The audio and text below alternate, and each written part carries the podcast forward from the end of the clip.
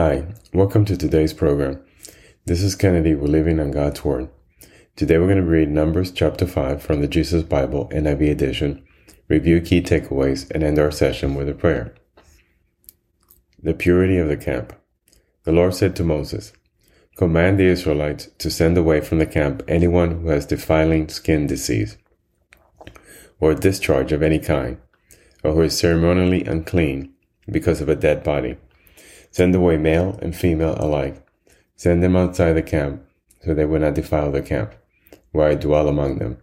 The Israelites did so. They sent them outside the camp.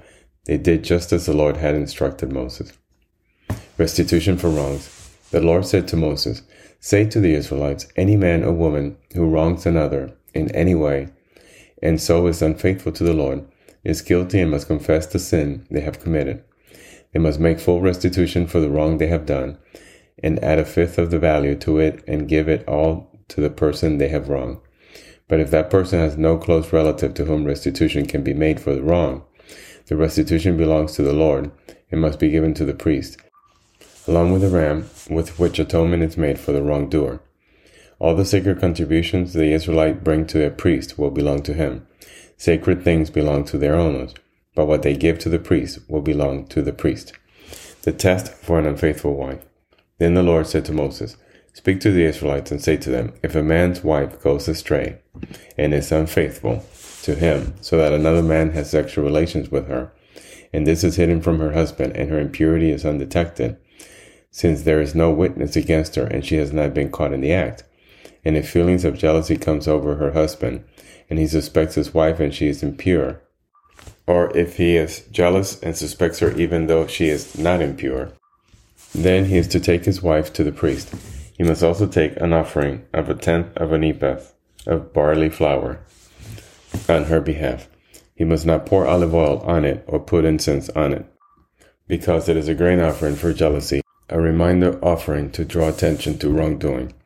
The priest should bring her and have her stand before the Lord.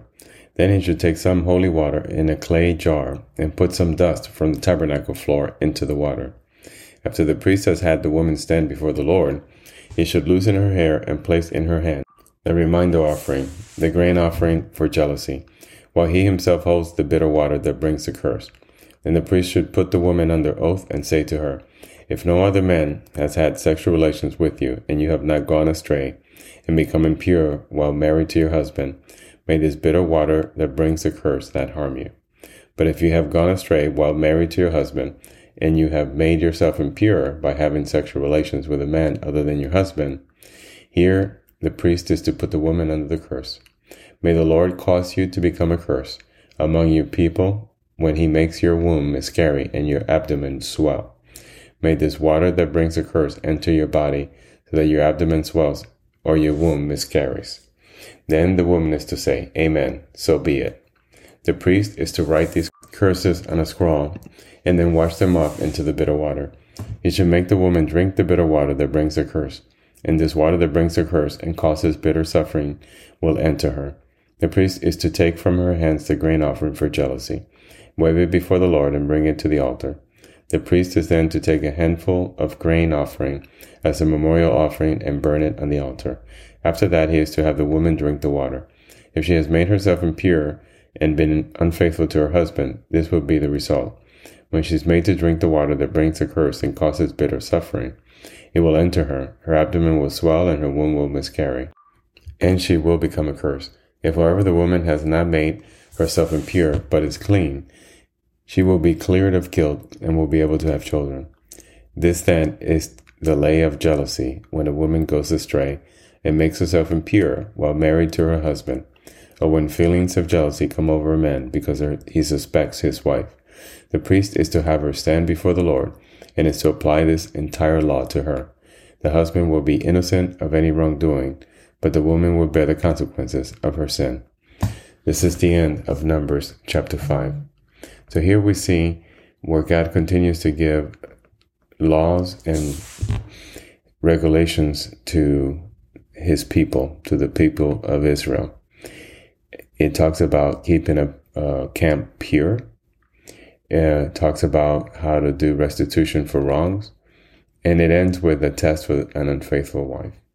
So let us pray. Father God, thank you for loving us. We worship you. We glorify you. We praise you, Lord, in our hearts and spirits. Lord, send the Holy Spirit to dwell among us, to help us always stand in our path towards you. Lord, thank you for the rules and regulations and the directions that you give us so that we know how to live our life. We love you, Lord, and we always want to stay on the right side. We want to do the right things. But it's so hard, Lord.